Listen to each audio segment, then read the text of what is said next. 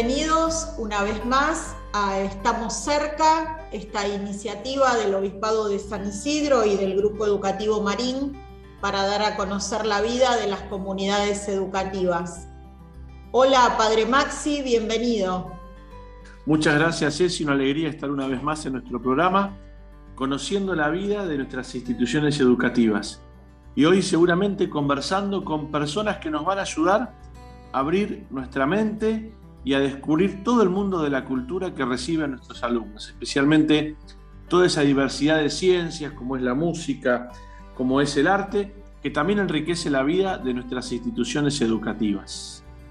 Así es, Maxi, hoy vamos a estar cerca de quienes ayudan a nuestros alumnos en nuestras comunidades educativas a incorporar y a vivenciar sobre todo todas las manifestaciones de la diversidad que implican el arte en sus distintas disciplinas.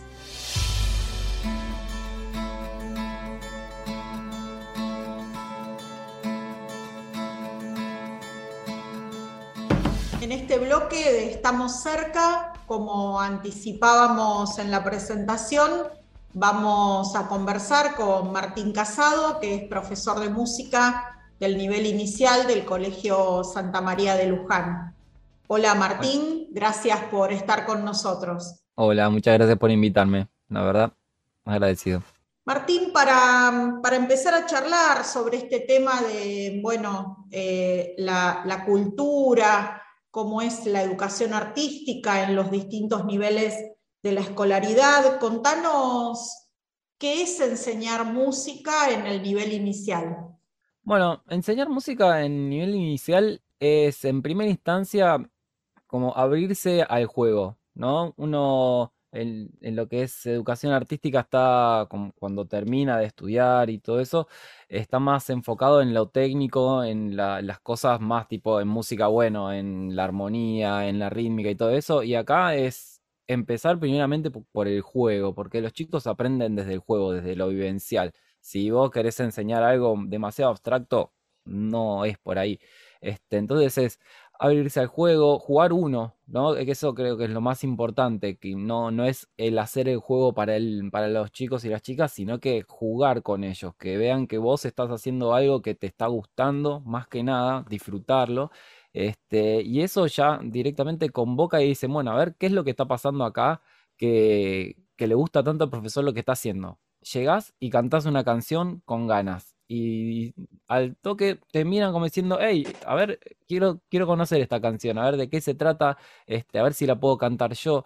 Es, como empezar desde uno y no tanto de pensar en enseñar, porque uno no, no llega diciendo, bueno, a ver, tengo esta canción y les voy a enseñar esta canción, sino que es, voy a cantar esta canción y que me sigan que me sigan los que tienen ganas. Y en realidad terminan teniendo ganas todos porque como funcionan normalmente como grupo, ¿no?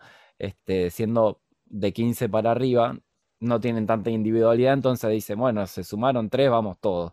Este, y es eso, es jugar y, y convocarlos a que se sumen con uno, ¿no? Desde el juego, desde, también desde la sorpresa, desde este, desde compartir entre, entre los compañeros y compañeras, ¿viste? decir, bueno, a veces se me ocurrió tal idea, a ver qué les parece, y a mí se me ocurrió tal otra, y estar siempre dispuesto a, eso, ¿no? También a la sorpresa y a la información que te traen los chicos y las chicas, ¿no?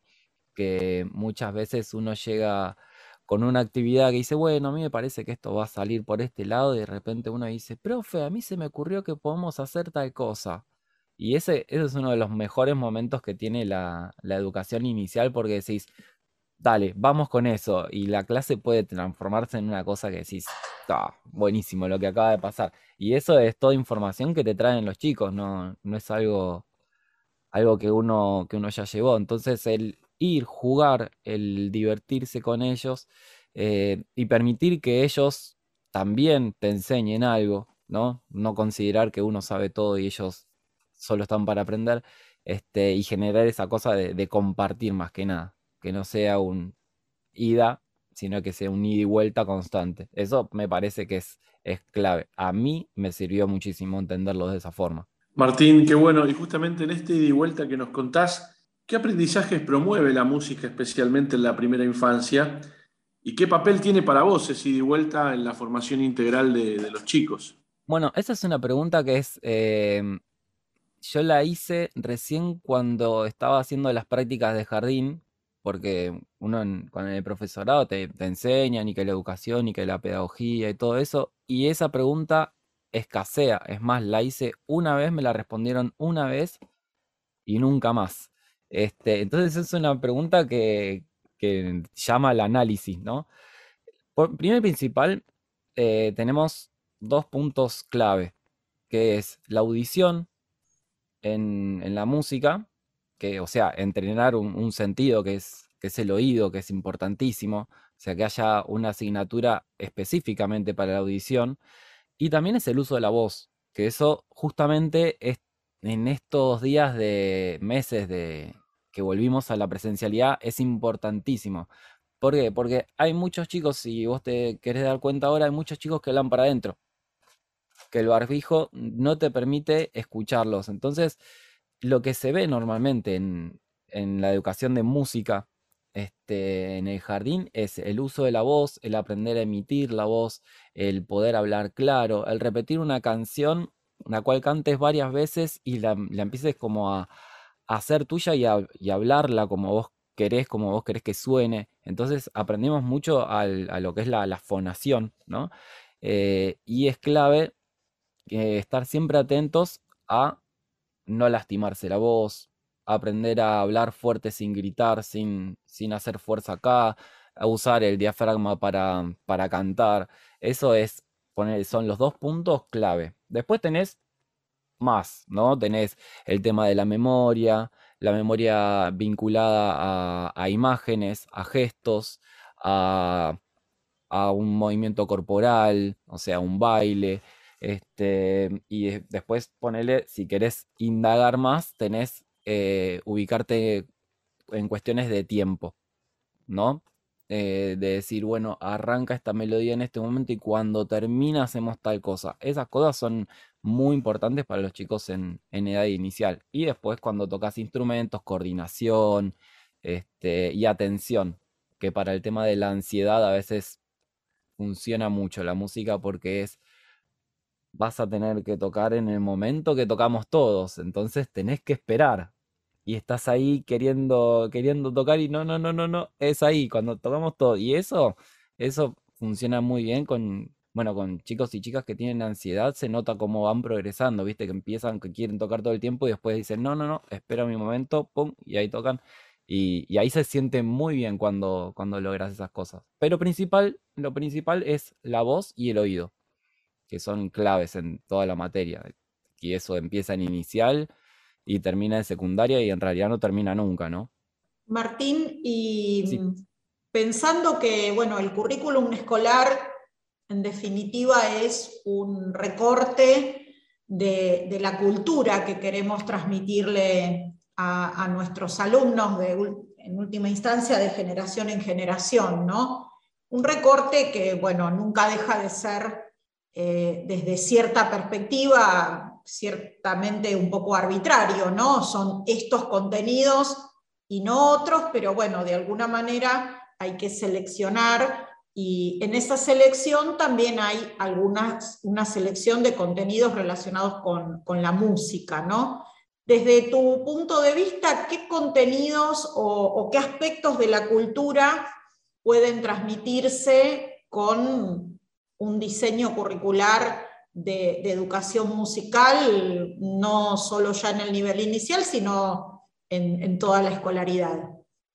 Lo que se pide es que uno siempre vea eh, folclore argentino acá, ¿no? Eso es clave. Em, y siempre es como que si vos lo pensás desde el repertorio más antiguo, por ahí era más complicado porque las canciones para niños no eran tan ricas en ritmos y eso. Ahora ni siquiera te tenés que gastar en buscar un, repertorio de folclore porque ya las canciones para chicos están hechas con, muchos ritmos de, Argentina y de Latinoamérica y es en ese punto ya es fácil encontrar un lindo repertorio. Eh, es más, es, más fácil renovar el repertorio que, que usar el antiguo ya, porque hay cosas tan divertidas, tan lindas que no es necesario este, indagar demasiado, ¿no? Este, y después, ya, o sea, eso sería como la, lo que uno tiene que hacer, ¿no?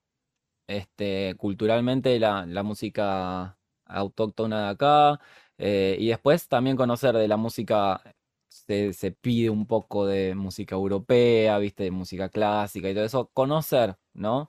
Que, este, que los chicos tengan noción de que existe la música más bien antigua, la de acá, que existe de otros países, no es que la música, el folclore argentino existe y el resto de los países no tiene, pero mm, una vez terminada esa, esa barrera, que es muy fácil de, de, concretar, ¿no? Es este, presentarlo, es llamar a la. Porque uno no, no es que agarra y dice, bueno, voy a tocar un carnavalito y, listo y quedó, sino que contás.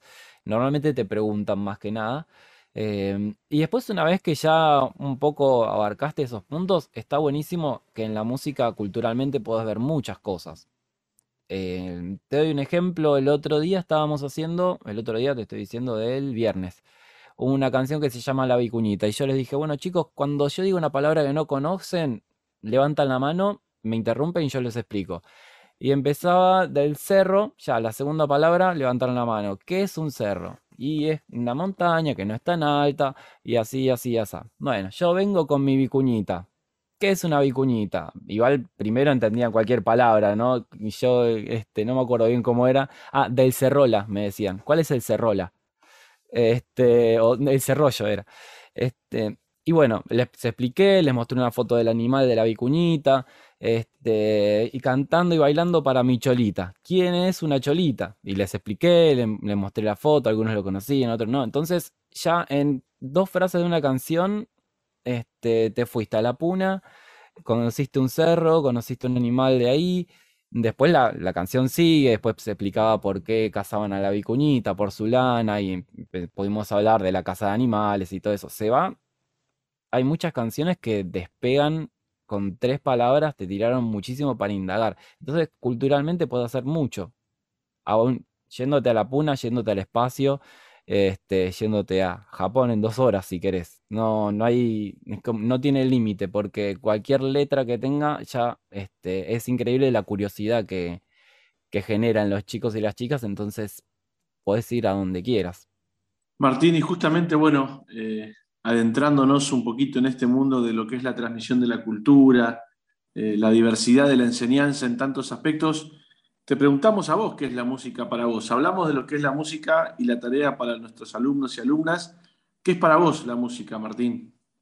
Bueno, es muy loco porque esta pregunta, yo soy docente hace siete años, de casualidad. Y antes de ese momento, la música para mí era un hobby. Era, bueno, el momento en el cual yo terminé de trabajar, bueno, voy a tocar con mi banda, es, era un momento de disfrute y ahora se convirtió en mi día a día, ¿no? En este, la música a veces, bueno, si yo me fijo en, el, en mi coso de Spotify donde escucho música, ¿no? Y hay de todo, o sea, tengo música clásica, eh, rock, heavy metal, eh, reggae, música para niños. Entonces, el día que Spotify me hace el, mezcladito, encuentra cualquier cantidad de cosas. Este, entonces, la música se convirtió como en, en mi día a día constante. O sea, no hay, no hay día en el cual yo no, o no haga música, o no escuche música, o no investigue algo, porque uno como músico, em, estudiando, este, constantemente siempre está en la búsqueda de, aprender algo más, de ver de qué se trata esto, de escuchar una canción y decir, a ver, ¿qué, qué acordes está usando? ¿Qué, qué, significa esto que, acabo de escuchar? Vamos a traducirlo. Es como, nada, como cualquier arte que uno lo tiene tan constante que, bueno, llegando al, al profesorado los últimos años ya llegas a un límite bastante alto de, de, mm, de nerdaje, se dice por ahí este, uno se convierte en una persona muy, muy metida ahí eh, y empezás a, escuchar cada vez más cosas. Entonces es algo que no se termina nunca y está buenísimo porque es una, búsqueda constante. Eh, y a mí personalmente la música me, me cambió este, el día que dije, bueno, estoy realmente trabajando de esto porque es hermoso. Vos imaginate que uno como músico a veces sueña con tener una banda y salir a tocar y yo los lunes tengo cinco bandas, los martes tengo tres, los viernes tengo cinco más, los jueves tengo otras cuatro. Nada, son primer, segundo, tercer grado, después salita de tres, de cuatro, de cinco y está buenísimo. Es como llegar, de, este, decir, bueno, vengo a trabajar, vengo a tocar con, con mis compañeros, ¿viste? A ver quién toca esto, quién se suma, entonces es es un disfrute constante. Ya la música, em, ver que, encima me pagan por algo que disfruto tanto, hace muy bien. Este, y hace, nada, hace bien al alma directamente. Martín, para, para cerrar, em, nos quedaríamos horas hablando por lo que significa la música y por el entusiasmo y el compromiso que, que vos nos transmitís. Eh, dos cortitas para cerrar. Una, hablamos de la cultura, hablamos del currículum eh, basado fundamentalmente en, la música autóctona, la música folclórica y también algunas nociones de historia. ¿Cómo se inserta la cultura actual, ¿no? El rap, el trap, eh, la, música callejera, cómo, cómo aparece esa parte, esa manifestación de la cultura en, lo que podemos enseñar, en las posibilidades de, enseñar música y para cerrar, bueno, tu mensaje para todos los profesores y las profesoras de música que nos están escuchando. Bueno, en el currículum la, la música popular aparece ya en primaria del segundo ciclo, o sea, el segundo ciclo de primaria. Y eso se incluye muy fácil. Pones play lo escuchás y ves qué sucede. Em, hay mucha gente que hay estilos que les da cosita, ¿no? Hay estilos que son eh, en cierta parte polémicos, pero que sean polémicos no significa que tengamos que evitarlos, porque te abre el. te abre la, la posibilidad del diálogo y de analizar todo eso. Convengamos que eh, justamente todo lo que es el rap, el trap, eh, tiene mm, temáticas que incluso hay leyes que dicen que se, tienen que ver en clase. Y aprovechás.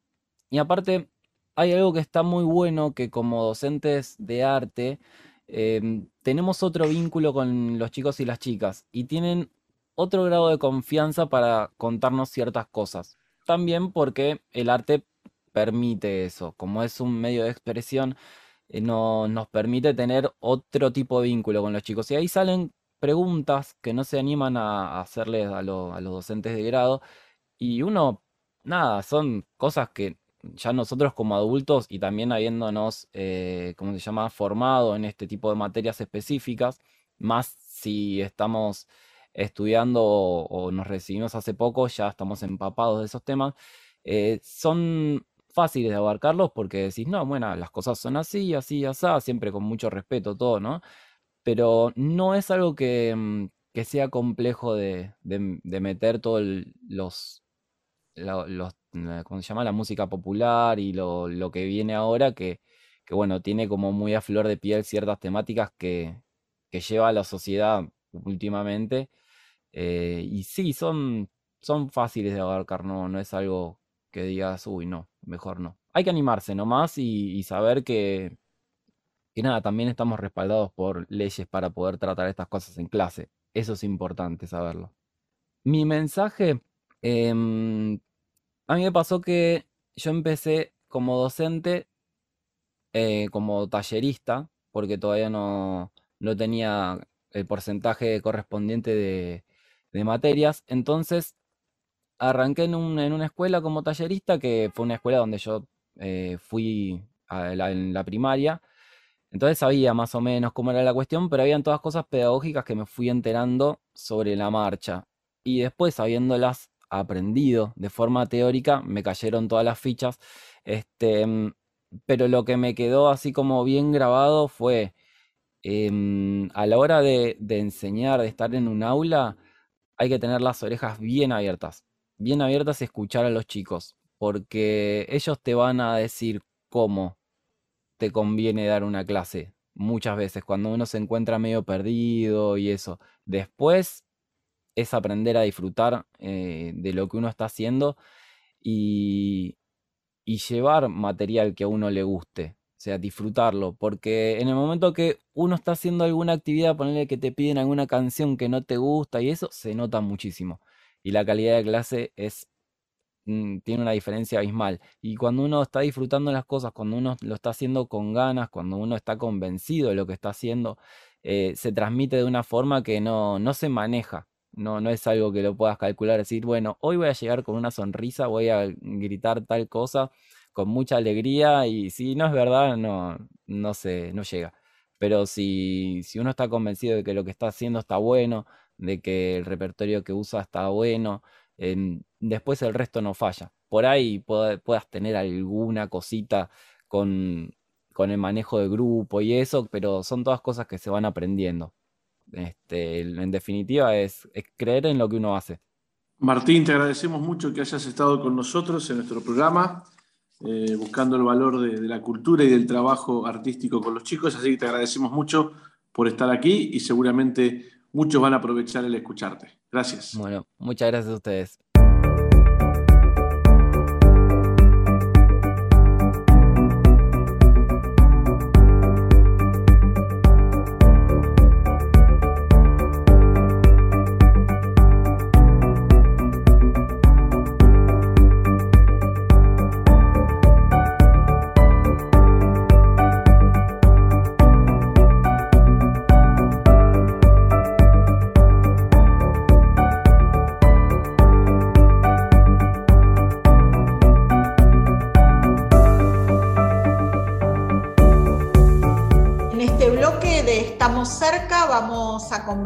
Con Sixto Laconich, que es coordinador de artes interpretativas del Colegio Cardenal Piroño. Gracias, Sixto, por compartir este rato con nosotros.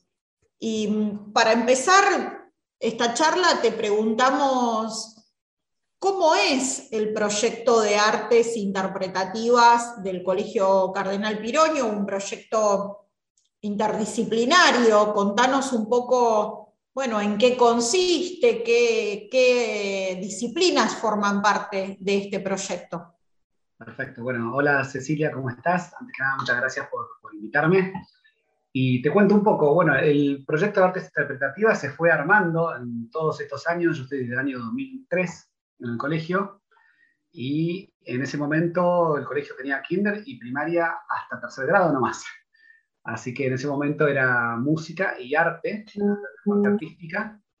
Y a medida que fue creciendo y empezó a, ya a ver EP2, que ahora llamamos EP2, cuarto, quinto y sexto grado, ya de temprano me acuerdo que armamos el coro de primaria, del cual yo sigo todavía dirigiendo, con lo, con lo que me quedé a nivel este, de tener chicos, digamos, en, clase y eso. Este, teníamos música en primaria, música en secundaria y el coro de primaria. Luego, una vez que se formó secundaria, bueno, seguimos con clases de música en secundaria, empezamos a armar los, los concerts, los musicales en, primaria, eh, en el Teatro Marín, hicimos muy, muy lindas obras eh, allá. Y yendo, bueno, eso digamos, el, el, principio, ¿no? Pero hablando del proyecto hoy por hoy, porque si no va a ser muy larga toda la historia, las disciplinas son música, eh, drama, que es la parte de teatro, arte visuales y, eh, digamos, durante, en toda la escolaridad se desarrollan esas tres disciplinas de diferentes maneras. Como te decía, kinder y primer ciclo van con, con, música, primer ciclo ya se suma drama, ya tienen teatro los chicos, y por eso armamos estos musicales que te contaba. Hablo en términos ¿no? de normalidad, o sea, pandemia, normalidad, esto un poco, pero sobre todo en la, normalidad, ¿no? Y eh, EP2 ya tiene hoy por hoy, empezó con ese coro de primaria y hoy por hoy tienen los talleres de instrumento y de coro.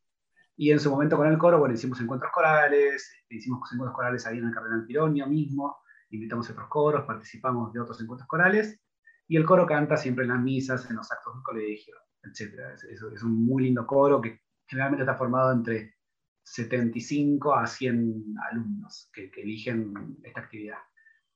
Y después en secundaria, este año, desde el año pasado, virtualmente, pero logramos empezarlo, el proyecto de dos talleres, así que estamos súper contentos con esto. Ya tenemos talleres de coro, taller de ensamble, que es la, banda musical, banda de rock, el taller de arte y el taller de drama, también de, teatro, que también hacen baile en ese, taller. Y por otro lado, bueno, tenemos eh, la comedia musical de secundaria, que es extracurricular, y, el coro de la comunidad, que el coro de la comunidad es el coro de adultos, ¿no? En el que están invitados todo el personal del colegio, más los padres, etc. Así que, bueno, eh, yendo así para atrás y haciendo toda, toda la de la historia, nada, muy contento y orgulloso de cómo fue creciendo y sumándose el arte al, cole. Sicto, bueno, nosotros justamente en nuestro programa de hoy estamos viendo el impacto de, la cultura, el impacto de la música en la vida de, nuestros alumnos. Eh, ¿Cuáles son para vos esos aprendizajes eh, profundos que los adolescentes pueden incorporar gracias a la música? Sí, más allá de tal cual, de todo lo que es contenido musical, eh, como me preguntás, yendo a lo más profundo, que es lo que más nos interesa, primero que nada es un canal de expresión para mí inigualable, ¿no? Este, y justo, justamente yo insistía en tratar de tener estos talleres en el cole, en, secundaria, porque justamente la adolescencia es cuando, siempre lo necesitamos, pero la adolescencia es cuando uno más lo necesita quizá, ¿no? El canal de expresión a través del arte. Eh, entonces, sobre todo es eso, como canal de expresión. Después nos ayuda muchísimo eh, a saber escucharnos, ¿no? En, la música, en el teatro, o sea, uno, uno aprende a, escuchar al otro, a sociabilizar, a interactuar, a ayudarnos, ¿no? O sea, no, mira esto, ahora poner esto en, el arte mismo, o a, a, la opinión del otro, a saber escuchar a la opinión del otro también, a reflexionar, a saber esperar, ¿no? Porque, bueno, ahora toco yo, a ver cada acorde, bueno, ahora espera un poquito, ahora anda vos, ok, van los dos juntos.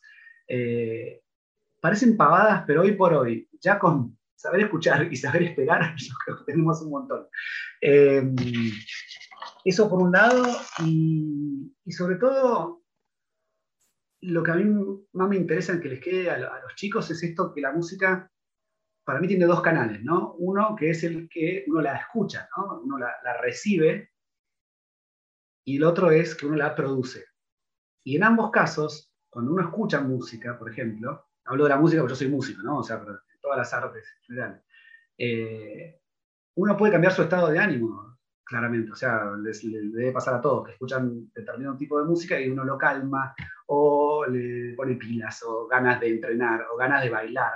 O te pone mal humor, claramente, ¿no? O sea, depende del tipo de música que uno escuche, eh, te afecta tu estado de ánimo. Entonces es una linda herramienta que uno tiene ahí disponible para todo esto, para, para estudiar, para compartir, para llevar un lindo momento, para compartir con los hijos, para compartir con amigos. O sea, digo, a los chicos, yo hoy por hoy, nosotros tenemos una playlist con mi promo 89, este, donde cada uno puso dos canciones que, que le representaban, ¿no? Y por qué y muchas veces la escucho y digo, y uno, a lo que quiero llegar con esto es, vieron que cuando uno escucha una canción lo lleva a aquel momento, ¿no? Que vivió con su padre cuando, no sé, iba a pescar, o que estaba con sus amigos en la primera fiestita, o que, no sé, digo, la música nos lleva a tantos recuerdos, a estas cosas que creo que nos va marcando y, y generalmente de cosas y recuerdos muy lindos. Y por otro, hablando de la producción, nada, o sea, el, canal de expresión que uno tiene cuando puede tocar un instrumento, cuando puede pintar, a mí me encantaría saber pintar, no lo sé, eh, o, en un diálogo, en un teatro, o sea, ponerse en el lugar del otro, ¿no? Esto que hablábamos antes, eh, me parece, a, mí me salvó, creo, o sea, yo cuando tengo algún problema, vengo acá al piano, este piano lo tenemos desde que yo estaba en la panza de mi madre, es una anécdota muy, éramos ocho y lo compraba cuando estaba embarazada. Bueno, cuestión que con cualquier emoción que yo tengo, digamos, fuerte y que por ahí no la, no la sé manejar muy bien, el piano me salva, eh, desde chico hasta hoy. Y eso creo que si un adolescente tiene esa herramienta, nada, está, muy bueno. Bueno, Sixto, nada, nos has contado un poco de lo que significa la música para vos. Eh, la verdad que es, es una pasión más allá de que sea tu profesión, ¿no? Eso está claro en lo que contás y en lo que te vemos hacer a lo largo de los años en el colegio. Contanos un poquito de todo lo que significa las disciplinas musicales, de esto que nos estás contando que tiene que ver con, con, lo, con lo expresivo y también con la habilidad, por supuesto, para tocar un instrumento, eh, para cantar, para desarrollarse desde ese lugar. ¿Qué es lo que más te gusta enseñar? De todo lo que significa la disciplina musical, ¿qué es aquello que a vos te gusta más enseñar por algún motivo? Por un lado, todo, porque todas son herramientas para llegar, ¿no? O sea, porque no, no podemos separar solo la escucha de la parte teórica ni la teórica de la práctica, bueno. Pero creo que sería la improvisación y la composición. O sea, que los chicos puedan ellos hacer su música. La parte de, cuando son más chiquitos, es improvisación, ¿no? Claramente, pero guiarlos en la improvisación y, y que ellos solos hagan música. Yo creo que esa es la parte que más me, me gusta enseñar, porque creo que es la herramienta más poderosa que pueden tener para, su vida después. Para terminar, eh, bueno, justamente eh, darles un mensaje a los alumnos que tienen posibilidad de acercarse a la música eh, o algún tipo de arte o, a desarrollar estos conceptos que muchas veces van de la mano de, una mirada más amplia de lo educativo, pedagógico, formal, digamos, ¿no? Eh, te invitamos a que termines este rato con un mensaje para alumnos y alumnas eh, que tienen posibilidades de acercarse a esto. Y que lo aprovechen al máximo, no todo el mundo tiene estas posibilidades, así que que, tomen este regalo, que lo aprovechen al máximo, eh, que le pongan mucha pasión, para mí en todo en la vida hay que ponerle pasión, pero, pero bueno, a esto sobre todo, y dedicación, porque, o sea, la pasión es el motor, ¿no? Que se lleva a que tengamos dedicación. Eh, pero también el arte necesita mucha dedicación y constancia práctica para, para, llegar a lindos resultados y sobre todo a disfrutar más, ¿no? O sea, no, es que estudio, estudio, estudio y nada, o sea, es que estudio, estudio, estudio y puedo lograr mayores cosas, eh, tocar más canciones que me gustan, o sea, por ahí uno tiene la limitación y dice, quiero tocar tal canción, ¿cómo me encanta? Se siente y dice, oh, me falta mucho, me falta mucha técnica, me falta mucho conocimiento. Entonces, por ese lado, la constancia y la dedicación, porque creo que son herramientas, todo el arte en sí, que, nunca nos abandonan, ¿no? Y que si las llevamos en nuestras vidas, eh, yo creo que uno es mejor persona y puede ser mucho más feliz si tiene el arte consigo en su vida, porque también abre muchísimas puertas. Lo que me falta decir, digamos, de, de todas estas cosas es que es un lenguaje universal, la música, y el arte en sí siempre, o sea, vos estás en cualquier país, en cualquier lugar, con cualquier persona de cualquier religión, estrato social, lo que fuere, te pones a tocar un instrumento y ya se acerca a otro, y si otro tiene otro instrumento, se ponen a tocar sin ninguna palabra y ya se, se, entabla una conversación, un diálogo. Eh, no es una frase hecha, es, es, realmente un lenguaje universal que une mucho a las personas. Entonces, que lo aprovechen al máximo. Sicto, te agradecemos mucho este rato donde nos ayudaste a reflexionar eh, esta diversidad que nos da la cultura para poder acercarnos mejor y con mayor profundidad a los alumnos y alumnas de nuestras comunidades educativas. Así que te agradecemos mucho este rato que compartimos. Un placer, Máximo, y para cerrar, ya que estoy charlando con vos, eh, San Agustín dijo ¿no? que cantar es rezar dos veces, así que vayan por ese lado también. Exactamente, justamente tiene que ver con un, gran don que también se aprovecha mucho en, en las escuelas, como bien decías vos, porque muchas veces la música hace que nuestros alumnos puedan celebrar mucho mejor la fe. ¿no? Hoy, si con los adolescentes no, no, no ponemos canciones lindas en un encuentro, cuesta mucho más. Así que coincido con vos en esa apreciación de San Agustín de que la música y la oración van, van de la mano. Muchas gracias. Muchísimas gracias a ustedes.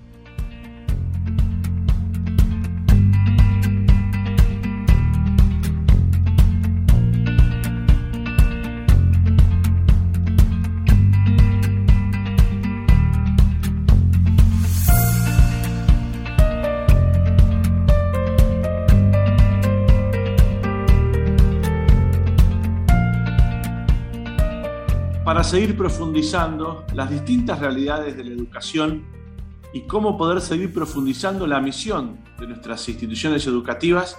Una vez más compartimos eh, tu columna, Santiago, para poder enriquecernos, poder conversar y poder aprender. Bueno, como siempre, muchas gracias por el espacio que, me brindan. Y estuve pensando en estos días eh, un poco ¿no? de, de, cómo venimos viviendo el post pandemia, lo que está pasando después de, todo ese tiempo que, que anduvimos en casa. Y en, en, otras ocasiones estuve hablando de, por ejemplo, eh, lo que surge a través de lo social, ¿no? nombrando temas como la ansiedad. En algunos casos también hemos visto niños deprimidos, nerviosos o preocupados. Y en otras cosas, entre otras cosas también, eh, esto se daba por la presión que sentían al volver al entorno escolar. Sin embargo, en este, en este caso me quiero detener en otro tipo de cosas y es más en lo académico. Conversando con colegas, en especial colegas de primer y tercer grado, estuvimos notando algunos patrones que se van repitiendo. Por ejemplo, en primer grado hay un quiebre que se da post vacaciones de invierno, eh, que es que los chicos empiezan a leer por sí mismos, solos como que, que, encuentran esa chispita, algo se les despierta y, obviamente, ¿no? Después de mucho trabajo con los docentes, pero algo se despierta en ellos internamente, esa, esa intriga por leer y empiezan a leer. Y esto está pasando ahora eh, recién a mediados de septiembre, o quizás en algunos casos fines de septiembre. Y en el caso de tercer grado, que por ejemplo es el curso que yo tengo, vemos lo mismo con otra colega eh, en, en el área de matemática. Los chicos con las multiplicaciones recién ahora están tomando la mano, entienden bien cómo es el concepto de multiplicar, para qué sirve multiplicar, aplicar, eh, también en cuanto a esa pequeña diversión, ¿no? A memorizarse las tablas, en algunos casos, obviamente, en otros no. Pero esto también sucedía, eh, por lo que me han comentado y, lo que he estado visto en mi corta experiencia, antes de las vacaciones de invierno o pasaditas las vacaciones de invierno. Entonces, como que se, se produjo un corrimiento, ¿no? Y esto me genera algunas interrogantes. Como por ejemplo, eh, cómo debemos replantear la programación de las clases, cómo afectará esto en el futuro, qué lugar eh, ocupa aquello que aprendieron durante este periodo de su formación, son aprendizajes consolidados y sobre todo, ¿no? ¿Cómo nos preparar, cómo nos tenemos que preparar nosotros como docentes para el 2022? Esta última cuestión es la que más me tiene preocupado porque la escuela debe cambiar. Y esta vez el quiebre tiene que ser rotundo y notorio. De todos modos, no me refiero a hacer cosas descabelladas, ¿no? Sino me refiero a sentarnos como equipos directivo, docente y familias para ver de qué manera podemos darles a nuestros alumnos, a nuestros niños, las mejores herramientas para este futuro. Muchas gracias, como siempre, por el tiempo. Gracias Santiago, como siempre, por compartir tu experiencia, por esta columna desde el aula que tanto nos enriquece y nos ayuda a reflexionar sobre nuestras propias prácticas.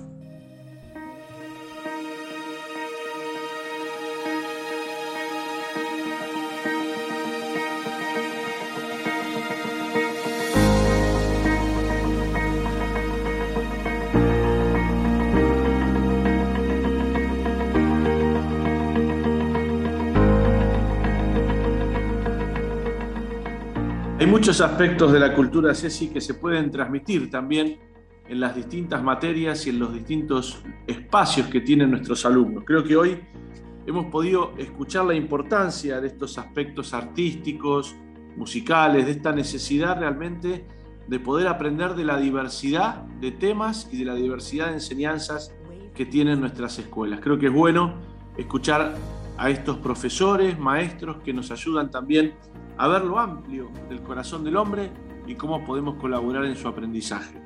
Una vez más estuvimos cerca de la diversidad de aprendizajes, cerca también del compromiso y del entusiasmo con que los docentes transmiten estos aspectos de la cultura que no son solo una asignatura, sino aspectos que tienen que ver con la formación integral de la persona y con el descubrir también, en muchos casos, la vocación de nuestros alumnos. Somos Nacho Insaurraga, Maxi Jursinovic, Cecilia Vallés y estamos cerca.